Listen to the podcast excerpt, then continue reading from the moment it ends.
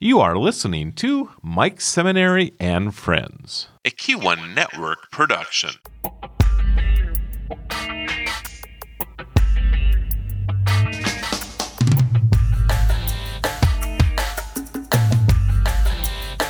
Gosh, you know, I started this podcast in January of 2021. And from the beginning, my goal has always been to find people that I call needle movers, people that are making really significant contributions and moving the needle, making good, positive change for their community and, and beyond. And I've had the great pleasure of meeting fascinating people that are doing really wonderful things. And I came upon Anita when I was doing what I do too much of, surfing the web, the internet, to try to educate my, myself on something. In this case, it was cryptocurrencies. And that's primarily because of what's happening in the state of North Dakota, uh, in large part because of Governor Doug Burgum's uh, goal to be carbon neutral by 2030. And to that end, we've attracted international attention from companies individuals that are in the gas to liquid space and then cryptocurrency mining centers. Some of people call them farms too. And I, I came across this fascinating book, Learn Bitcoin, because at the time I knew nothing about Bitcoin. I really knew nothing about cryptocurrency. So I picked up this book by Anita Posch, Learn Bitcoin, Become Financially Sovereign. And then I reached out to a person I have no personal relationship with. I said, Would you come on my podcast? And Anita Posch said, Yeah. So today I am so thrilled and lucky to have, I think from Vienna, Austria, the author of that book. She's a Bitcoin advocate. She is a person that is making a, wants to make a difference for so many people across our planet. She's an advocate for so many. She's a servant leader. Anita Posch, welcome to Mike Seminary and Friends. It's great to see you. How are you? Thank you very much for this kind introduction, Mike, and thanks for the invitation. It's great to see you too. I'm good. Yes, at the moment, uh, I mean, I, I lived uh, most of the of my life in Vienna, in Austria, uh, but recently, I started being a digital nomad. So I'm only here because I had COVID, and uh, traveling with COVID is not so nice. So I, I thought I stay here for a while, and in August, mid of August, I'm taking my suitcase and traveling again. And when you say traveling again, I'm going to come back to your COVID in a moment. I suspect it will be to some of the places that because of my now following you, not stalking, following you to, to, to, learn more about you, maybe to El Salvador or Zimbabwe, one of those places where you're trying to make a difference. Would that would that be a correct statement? That's absolutely correct. So I'm not traveling for holidays or, or if I that I want to do these journeys just for you know um, uh, for fun. Um, I'm basically following a, a strategy in a way, or let's call it a mission, although that's too religious for me, but it's in a way a mission to bring uh, Bitcoin education to the world, especially to emerging countries and countries um, that are like dictatorships or have authoritarian rulers, where Bitcoin really can make a difference for people. And so my nomading has to do with my um, tour where I meet people and try to foster, like share my knowledge about Bitcoin and foster grassroots adoption of Bitcoin. Yes. Mm. And thank you for doing that. Your your COVID symptoms, you look fine. You sound good. Are you? Are they fairly mild?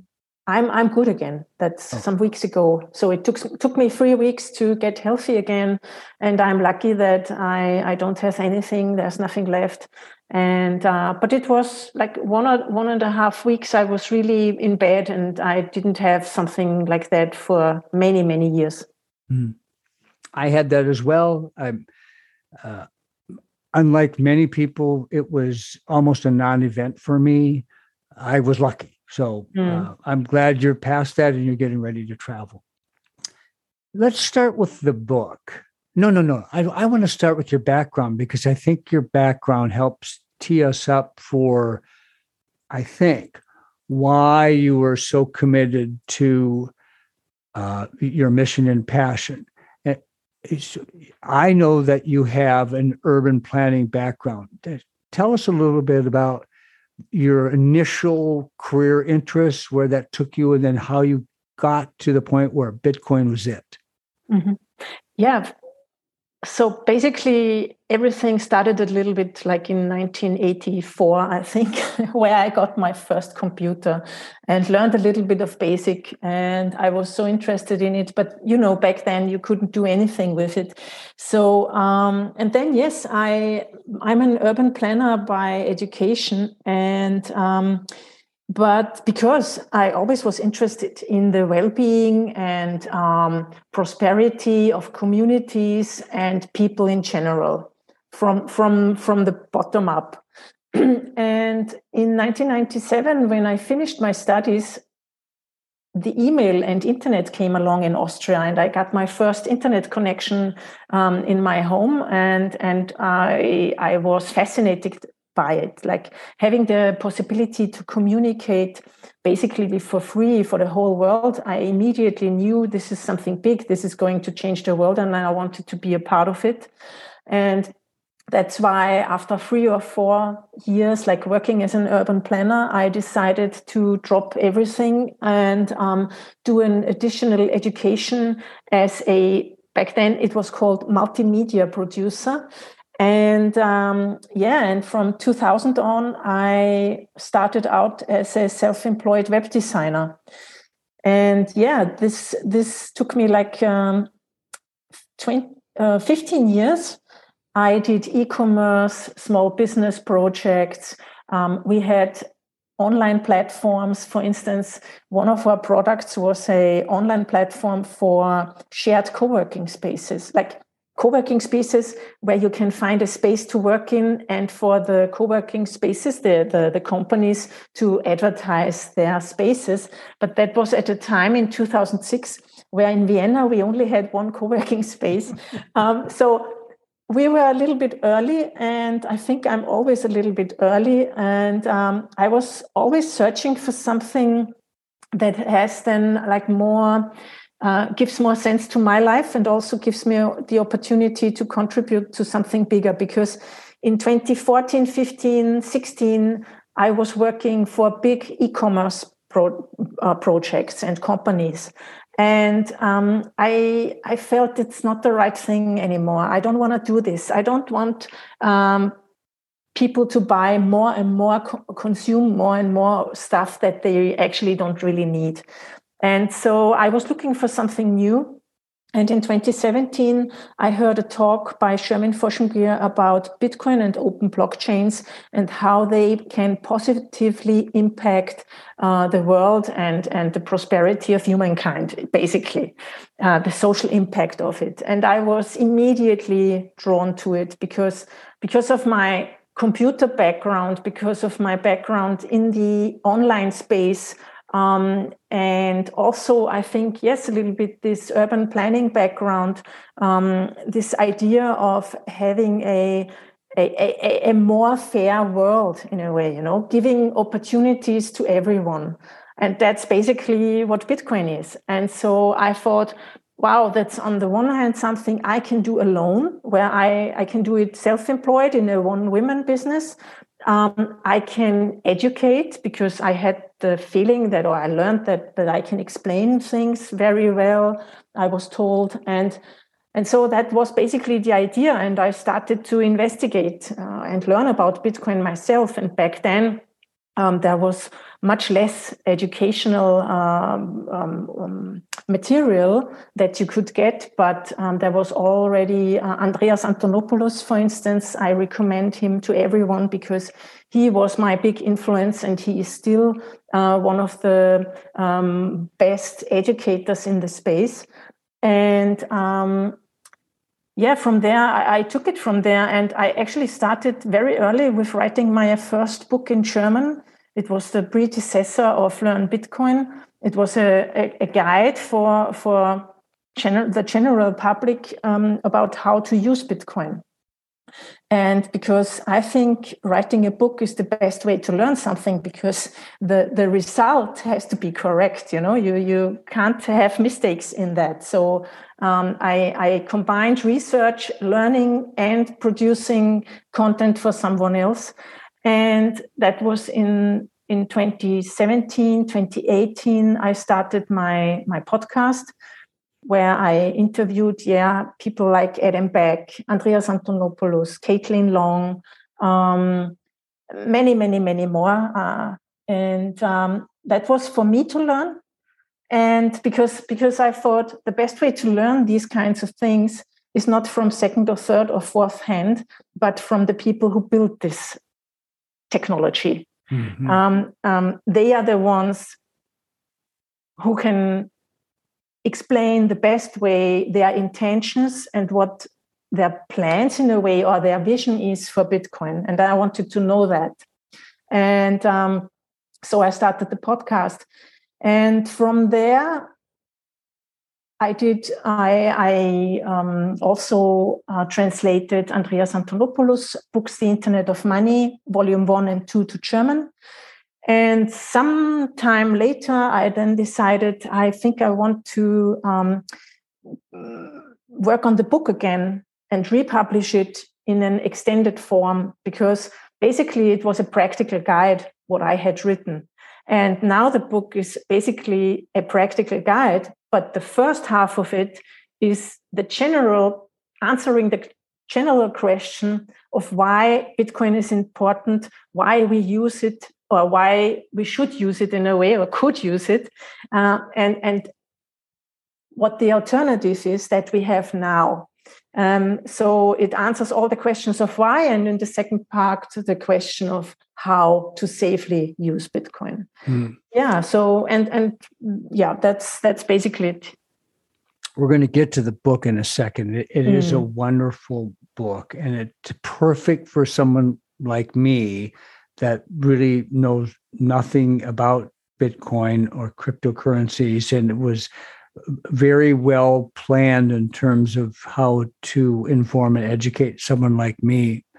But uh, before we jump there, I want to go back to two things you said about urban planning, making it a, a better or fairer place for everyone. For, folks that might not know this, I know exactly what Anita's talking about as a previous commissioner and a mayor and people, uh, a guy that was involved in planning commissions both on a county level and a city level. You get to interact with uh, people that uh, focus on planning for a living and they're passionate and they have a vocation. And almost all of them, one of the common traits or personality gifts that they have is they understand that community is about us. It isn't about what's best for the developer, what's best for this industry, what what's best for this group of people. It's what's best for everyone so they can live the best life possible. And if it weren't for urban planners that think that way, that feel that way, some of these incredible and this goes back you know, to the beginning of time, there have been gifted people that have been involved in planning, you know, 5,000 years ago. If it weren't for people that are focused on that, some of these beautiful places that we go when we travel and say, oh, how did they do that? Who thought of that? It was people that have a gift for urban planning, but a heart for all the people that are going to participate in that space. Is that a kind of a fair way to sum that up, Anita? Yeah, very well said. And uh, I mean, as as of everywhere, there are. Do you say that two black sheep too, who do it for their own good? But in general, yes, yes. And then uh, before the book, the other thing I wanted to go back to, you mentioned Adam Back, who I was not familiar with till I listened to your podcast the other day, and I should grab my notes. He's working on the future of the next internet or something. That's not the right way to say it. Where are my notes? Oh, I'm so embarrassed. Adam Back, Adam Back uh, was basically the inventor of Hashcash, which is the mechanism that is being used uh, in Bitcoin mining, in the proof of work mining. So he's mentioned in the original white paper from Satoshi Nakamoto. So the, the white paper of Bitcoin uh, quotes or cites um, Adam Back. And there is also this, the Tor browser. You may be aware of the Tor browser. is basically a, pr- a, very private browser that uh, protects our privacy if we use it. And he's also mentioned uh, for his work in that white paper. So um, he's a, a cypherpunk. Um, he's my age, funnily enough, same year. And um, he invented a lot. He's a cryptographer, basically, and now the CEO of a company called Blockstream, uh, which does a lot of work in the Bitcoin space. thank you for, for, for refreshing my memory because during, during that conversation with him, it was the reference was building the infrastructure for the internet of the future. That's what Blockstream is focused on, which is very, very exciting. So thank you for having him on. So back back to the book, and I have it right here. It is just a wonderful book. You were driven to write this book so that those of us that don't know anything about blockchain, it could be an easy thing for us to do to read this book and decide if blockchain should be part of our part of our future, part of our daily activities. So, so thank you. But I want to go into something right away because, again, as a guy that has been involved in government, and particularly in the states where we do this maybe more than almost anybody else, we like to control things. We like to put regulations in. We like to put um, all sorts of roadblocks in the way because we think it's best for people. And sometimes that is, sometimes that isn't. So, uh, blockchain is an open block, uh, Bitcoin is an open blockchain accessible to all people, is decentralized, transparent, uncensorable, and neutral, making it the revolutionary money it, it is, and open to everyone, regardless of age, color, privilege, gender, or nation.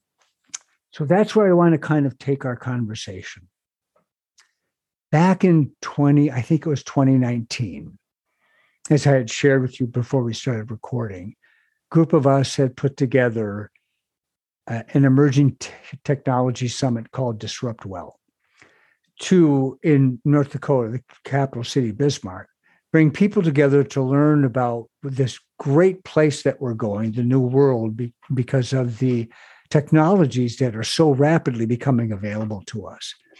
And one of our keynotes was a person by the name of Heidi Stevens Metz. And she had at the time a company called Imani Blockchain. And she was focused on helping people in Africa that were not bankable. They had they didn't have access to bank accounts like like we all of us do. Furthermore, that if they had money, they were at great personal risk, even having it on their on their on their their, their person. So when I started reading about what you're doing and then watching some of your podcasts and listening to others, I realized that's exactly what you're doing. This 2 billion plus people on the world currently, and that number will only continue to grow that are in that same position that, state, that Heidi talked about. How did you become involved? And that's where I want to help people with Bitcoin. Because those are the people who need it the most. They need the properties of Bitcoin the most. Like we in Austria or in the US, we have quite well functioning banks um, we are wealthy enough, most of us. I mean, also in our societies, we have people who don't get a bank account or migrants uh, who can't take their money with them, um, or, or, people who have to flee war or whatever. Um, and, and for them, Bitcoin is the tool to have because imagine Bitcoin is like cash, but it's digital. You can transport it everywhere globally, basically with remembering 12 words in your head. And this is something no other tool can offer. And that's also the big difference uh, between a blockchain company like Heidi's, for instance, and Bitcoin, or all most of, or I say 90.9% of the other cryptocurrencies. They all have founders behind, they have a company behind, or a foundation, or something like that. So they can be controlled in a way. Uh, they can censor or, or um, per, uh, it, Bitcoin is permissionless. Sorry, I'm, I'm searching for the right words. So you don't need to ask someone, and nobody can exclude you. So it's an inclusive financial system. Compared to the traditional financial system and banking system, which is excluding these billions of people. And also in the case of dictatorships or authoritarian rulers, 54% of the global population at the moment live in countries which don't have full democracy, uh, a full de- democracy like we in Austria, for instance. And for them, it's very, very important to have a money like Bitcoin that can't be taken away from them by their government, that can't be censored.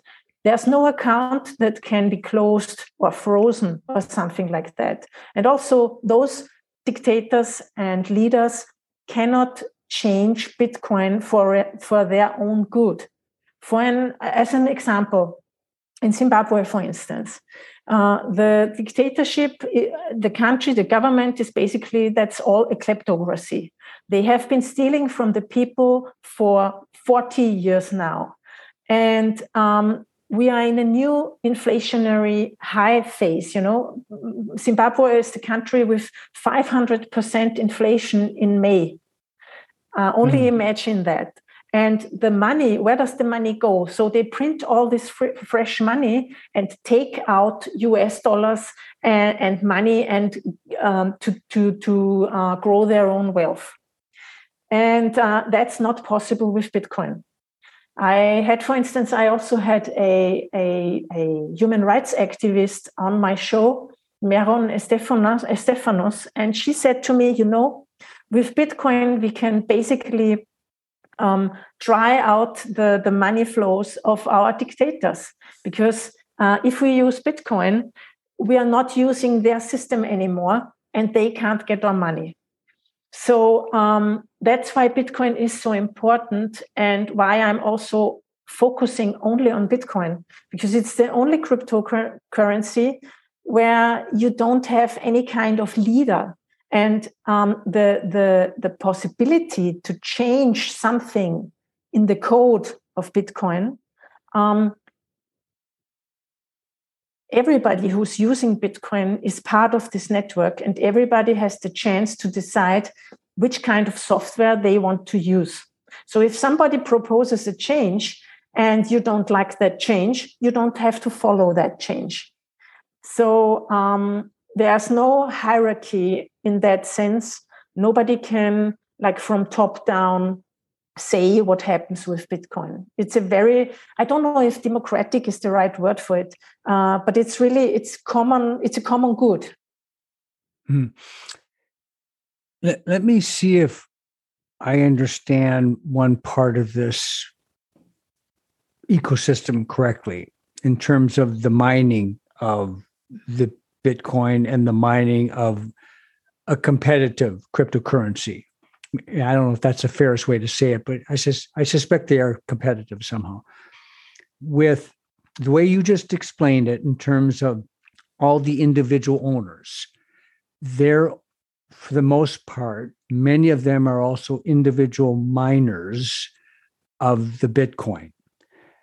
In some other cryptocurrency, they have centers or farms, many of them, where it's not an individual, but it's a it's a, an actual data center that's mining the activity for that cryptocurrency.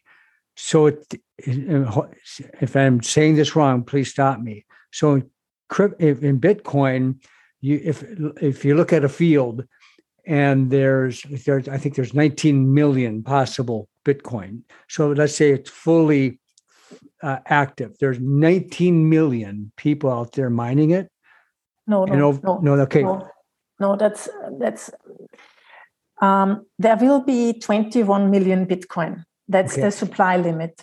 Um, at the moment, there have been mined or we already mined like 19 million something maybe that's the number where you have the 19 million from okay so only 2 million or so are left to be mined in the future and and mining is the process where new bitcoin are issued and and getting into the network and being able to to to sell so be sold or bought by us you know you, to be used and mining is also the process where uh, transactions are getting into the blockchain and are being secured in the blockchain. And yes, in theory, it's possible to mine on your computer at home. That has been a thing that people did like 10 years ago. You could do that with your laptop at home.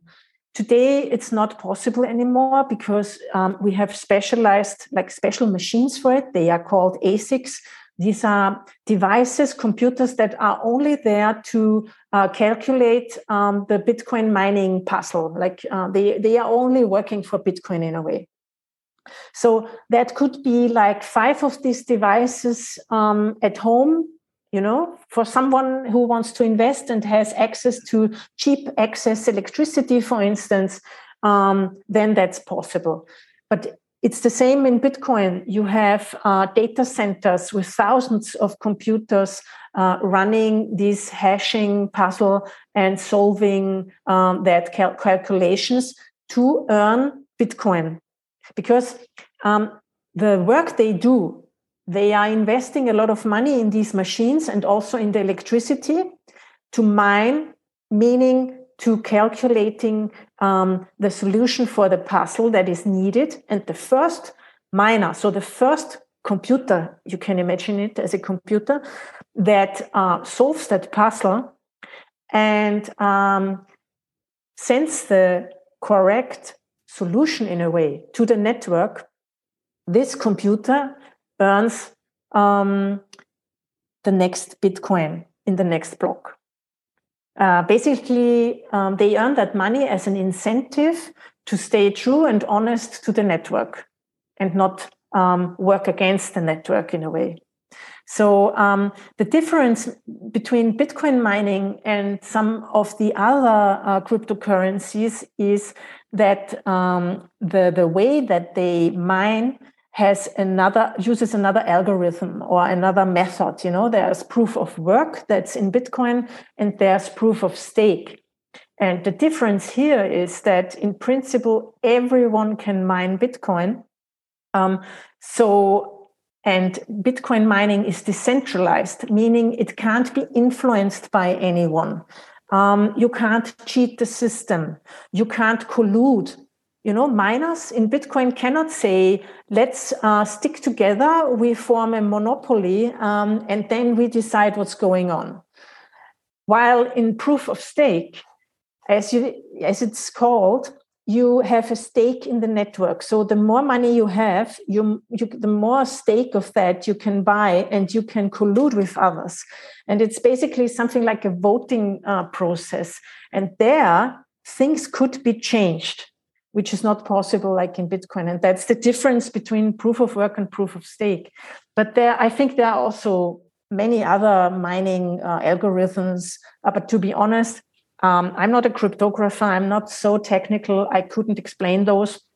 And um, as I'm, as I said, there are I don't know how 8,000 cryptocurrencies at the moment. I mean, it's it's a, a, space you can't know everything about all those other cryptocurrencies, and that's also why I focus on Bitcoin only. Mm-hmm. Thank you, Anita. So, 19 million of the 21.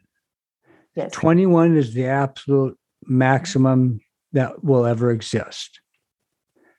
So I'm a slow guy. Uh, help me with this question. Tomorrow, Friday, the 21 millionth Bitcoin is purchased. So there's no more new coins. No, no, it can't be purchased tomorrow because it's not there tomorrow. The, the 21 millionth uh, Bitcoin will be mined in the year 2140.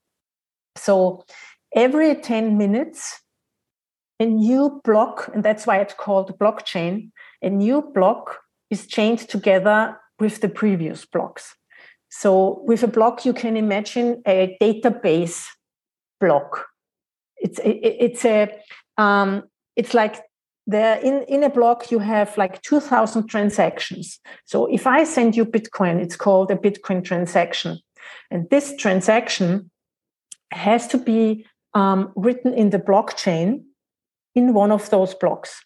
And every 10 minutes another block is mined. And every 10 minutes, the miner of this block receives 6.25 Bitcoin. That's in, in, at the moment the, the so called mining reward. And this mining reward is reduced into half all four years. So the last time it was in 2020. In 2020, um, 612 it, uh, before 2020, it was 12.5 Bitcoin per block. And in two years, it will be the half of 6.25, so 3.175. And so you get this uh, supply curve. Uh, the supply, the new supply that's uh, available to be bought and used is getting smaller over time. And in 2140, there will be no new Bitcoin there to be mined. Um, mining will go on because it secures the, the, the, Bitcoin blockchain, the whole network. You know, all the value that's in the network is secured by Bitcoin mining. Um, so, but just now until 2140, it's also a task of the miners um, that within those mining blocks, each 10 minutes, new Bitcoin are issued. And, and, and the thing is, that's the way how Bitcoin can work decentralized without the central authority issuing the money, like we have with the nation state. Uh, so Satoshi Nakamoto solved the problem of the so-called double spending. You know, people for years, for, for decades, have tried to find something that's digital money that can be used on the internet.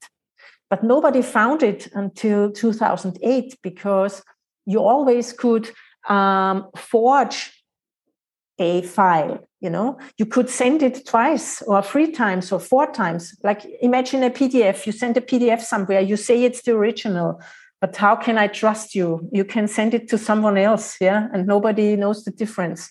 And that's what satoshi nakamoto solved with combining the ideas of the early cypherpunks and, and um, other forms of digital cash with the blockchain.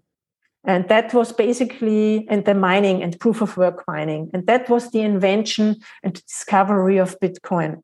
So that you really have a money that can't be forged, um, that can't be inflated, that can't be changed by anyone. And, and it's neutral as well, which, in my point of view, makes it the perfect candidate to be a global money because no nation state can go to war because of bitcoin because at the moment we have all those currency wars you know now like the, the euro for instance. Now it's on parity with the us dollar which makes the us dollar more powerful again and um, and all these kinds of things.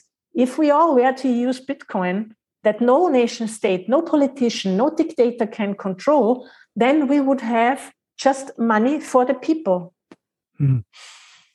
Well, now speaking of people, when when you travel to Zimbabwe or any wh- wherever your travels take you, how do you reach out to provide the education that you want to deliver so people can learn the purpose of Bitcoin, how it can benefit them, and the steps they should take? Because maybe they don't have the book. How, how do you do that? so mostly first I'm I'm scouting and looking for connections I already have, uh, connections people I can trust, um, who then like give me the next contact and so on. And um, like Zimbabwe, for instance, I'm lucky to have a friend living in Zimbabwe, and that was basically my entry ticket to Zimbabwe because it's not a country that you would really go to travel, you know, because it's not easy to travel there.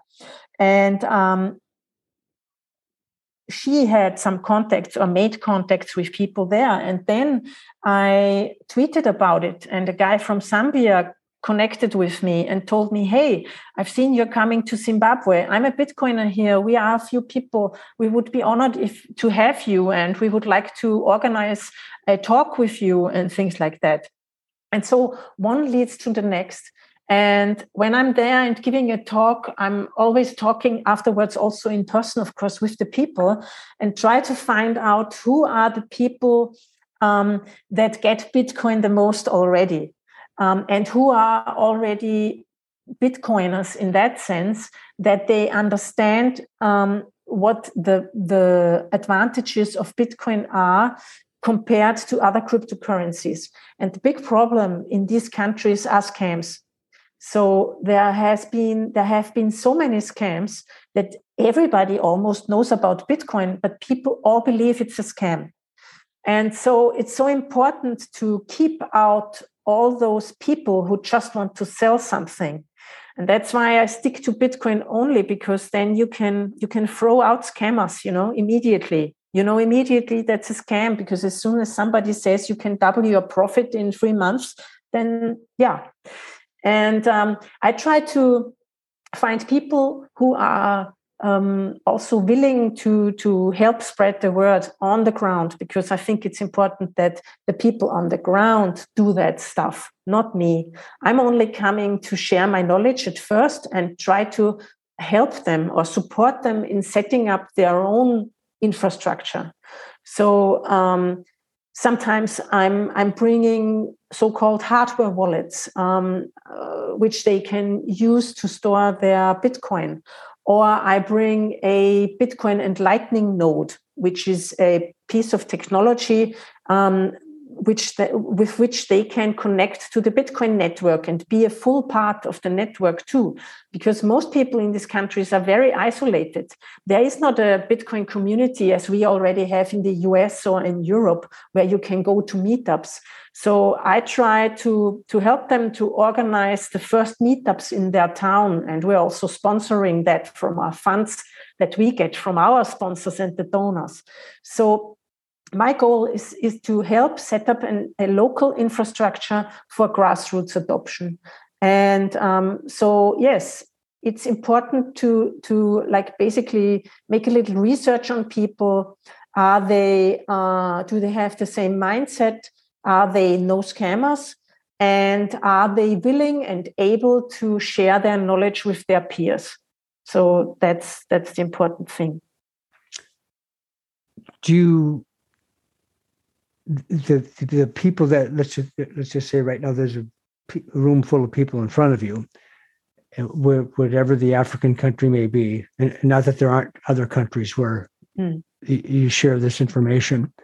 Do they have to have ex- access to a cell phone of some some type? What what what what tool do they have to have to make bitcoin work for them so basically, you need uh, a smartphone and internet connection. Okay. Um, I mean, you with Bitcoin itself, you don't need permanent internet connection, um, but to send and and then uh, receive Bitcoin and look it up, is it there? You need internet connection.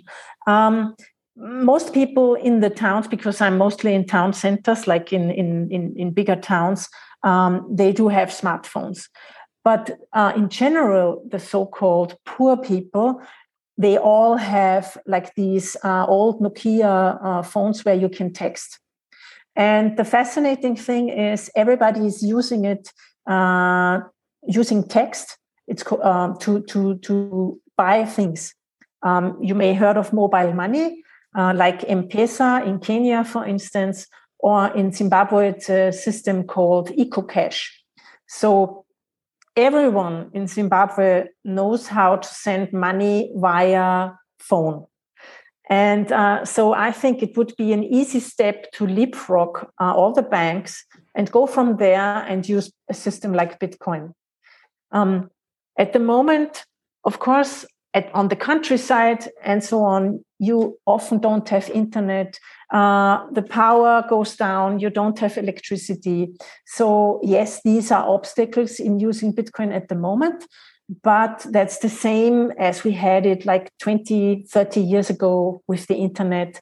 It also comes from from the centers of the world um, where it's invented and and then it it grows you know adoption goes into these um, countries as, as, well but i believe that um, in general bitcoin adoption might be faster than in our countries in the coming years in in these uh, african regions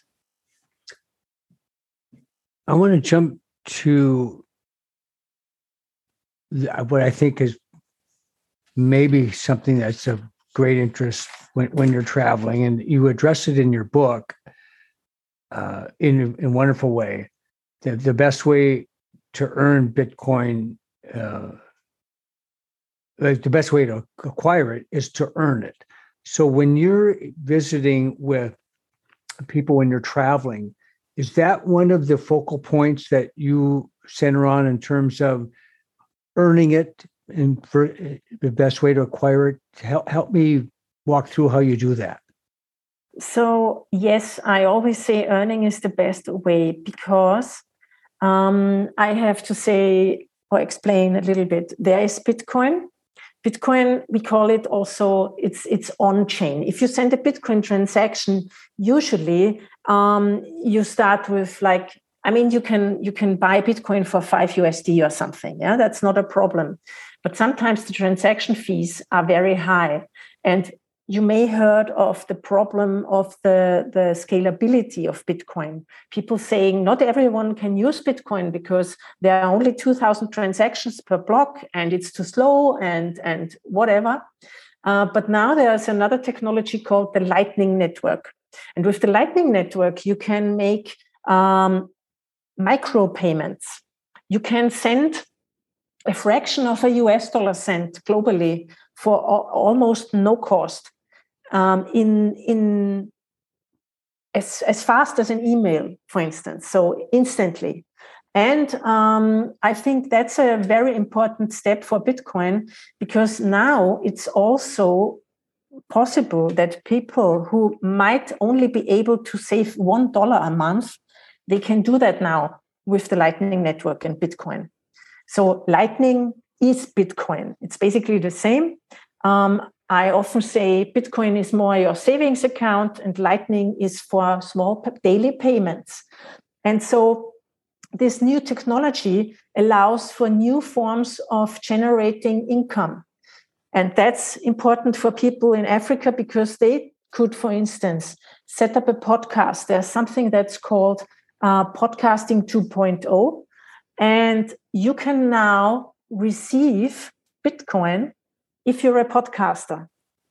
Meaning, if you like, like put it that way, I have a podcast, and this is um, value for value enabled, meaning people can take their smartphone, download a Bitcoin wallet like Breez, for instance, upload, uh, put a little bit of uh, Bitcoin in it, maybe for 10 US dollars, and then they can listen to my podcast on their phone in the in this Breez podcast player, and at the same time send satoshis to me.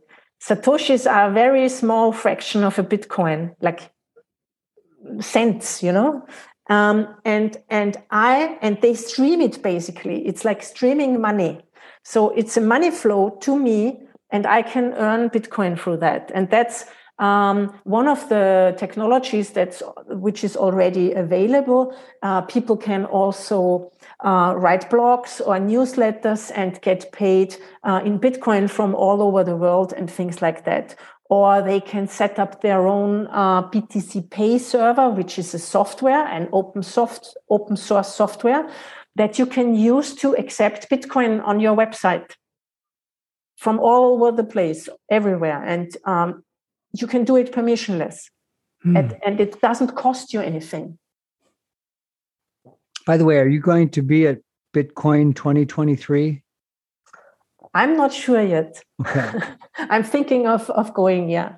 I'm asking because I, I got to find a way to meet you. that, that, may be one of the ways to do it.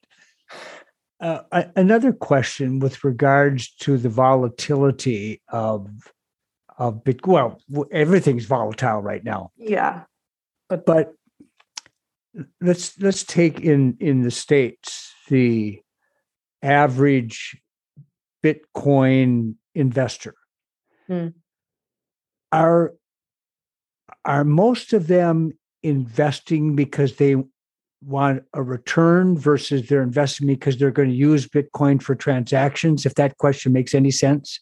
That makes sense. And uh, to be honest, I believe most people in the Western world who use Bitcoin want to use it as a store of value and speculate on the price to go up, which is absolutely absolutely okay. Um, and um, with the recent price draw, like going down, um, we're in a so-called bear market again. We see these all two, three, four years. The price is going up, is going down, is going up. Um, but in general, it went up, and um, you have to have a long-term perspective. And I think at the moment, people here don't see the use to spend Bitcoin. And I, to be honest, I also rather hold it here because um, I also speculate on the price going up, but I see the use case somewhere else. Mm-hmm. You know, mm-hmm. in people being able to receive remittances from abroad because like millions of people um, have fled their countries in african nations like they live in in the uk or in the us and they send money back home um, and also um, what i didn't mention until now is that in many African countries, it's not possible to easily send money from state like like a country A to country B. You can't do that. Um, and also, I mean, the US is a huge uh, room, like economy space, but in Europe, everything is fractioned. I mean, now we have the euro, um, but with other countries, it's also much easier to use Bitcoin, for instance. Yeah. So, for instance, my international sponsors I always ask them to pay me in Bitcoin because it's much easier, faster, and I can use it then. You asked me before, how can people in these countries also earn Bitcoin? For instance, um, some of the people in Zambia and Zimbabwe, they, they help Bitcoin for Fairness, my nonprofit initiative, with writing articles, uh, organizing meetups, and doing these things. And I, of course, pay them in Bitcoin. Hmm. I couldn't do that in euros. It would be very complicated and expensive. Now, going back to kind of how we started our conversation, Anita, the world population by the end of this year is going to be about 8 billion. It won't be much longer, it'll be 9 billion. And that that I I've heard there's 2 to 3 billion people that are quote unbankable. They they don't have the resources or access to the traditional finance thrift banking systems that you do in Austria or, or me in the United States. And they may never have them because they just are in countries where that's not how it works. So what you're doing not only is critically important now, it's going to be even more important as the population continues to grow and it's it's not going to slow down anytime soon frankly. So what you're doing is just really important. So that how can people help you? Where where should people go to follow anita to help anita? We'll have all of this on mikeseminary.com but how can people help you anita? Yeah thanks for asking. And um, so you can follow me on Twitter at Anita Posch. And there's a website from Bitcoin for Fairness. Um, the URL is bffbtc.org. And there we not only post the latest uh, developments like new events and these kind of things, but we also, of course, have a donation page So uh, if you already have some Bitcoin and want to send some um, Satoshis over, then please do that there. Uh, if you don't have Bitcoin already but want to help too, I have a Patreon site. Um, I'm Anita Posch on Patreon. And yeah, last but not least, buy my book and um, subscribe to my newsletter. That's at anita.link slash news because there I share articles I write and also my podcast episodes, um, the interviews with the people on the ground in Africa and other interesting uh, Bitcoins, Bitcoiners, mm. let's say it like that. And the name of the book is Learn Bitcoin Becoming Financially Sovereign. Anita Posch, P O S C H. Anita, if you had a magic wand, you could wave over the heads of everyone listening to this podcast. And additionally, everyone that is wondering about the role of Bitcoin, not just today, but in the future, what's the one thing you really want them to know about the value of Bitcoin? That it's our only chance at the moment to retain our freedom and privacy in this ever more digital world. And um, that there's a big difference between so called CBDCs and Bitcoin, and also between Bitcoin and so called altcoins. And um, I want to say to everyone please be open minded and don't let yourself be influenced by the stories in mainstream news about how the price goes up and down or whatever. Um, if you're interested, start learning about Bitcoin, educate yourself, ask questions, and um, because I think it's really a, a, very important topic for the well-being of us of us all. Uh, that's basically yeah what I mm. think. Anita, thanks for all you're doing. Thank you so much for taking time to join me today. I appreciate it. I, and I hope that um, we Bitcoin 2023, maybe we can con- continue to communicate because if you're going to go there, I'm going to go. I would love to meet you.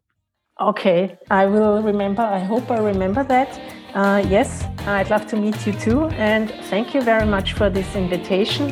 Uh, it was really great talking to you. Likewise. Have a wonderful day, Anita. Thank you. You too. Thank you. Bye.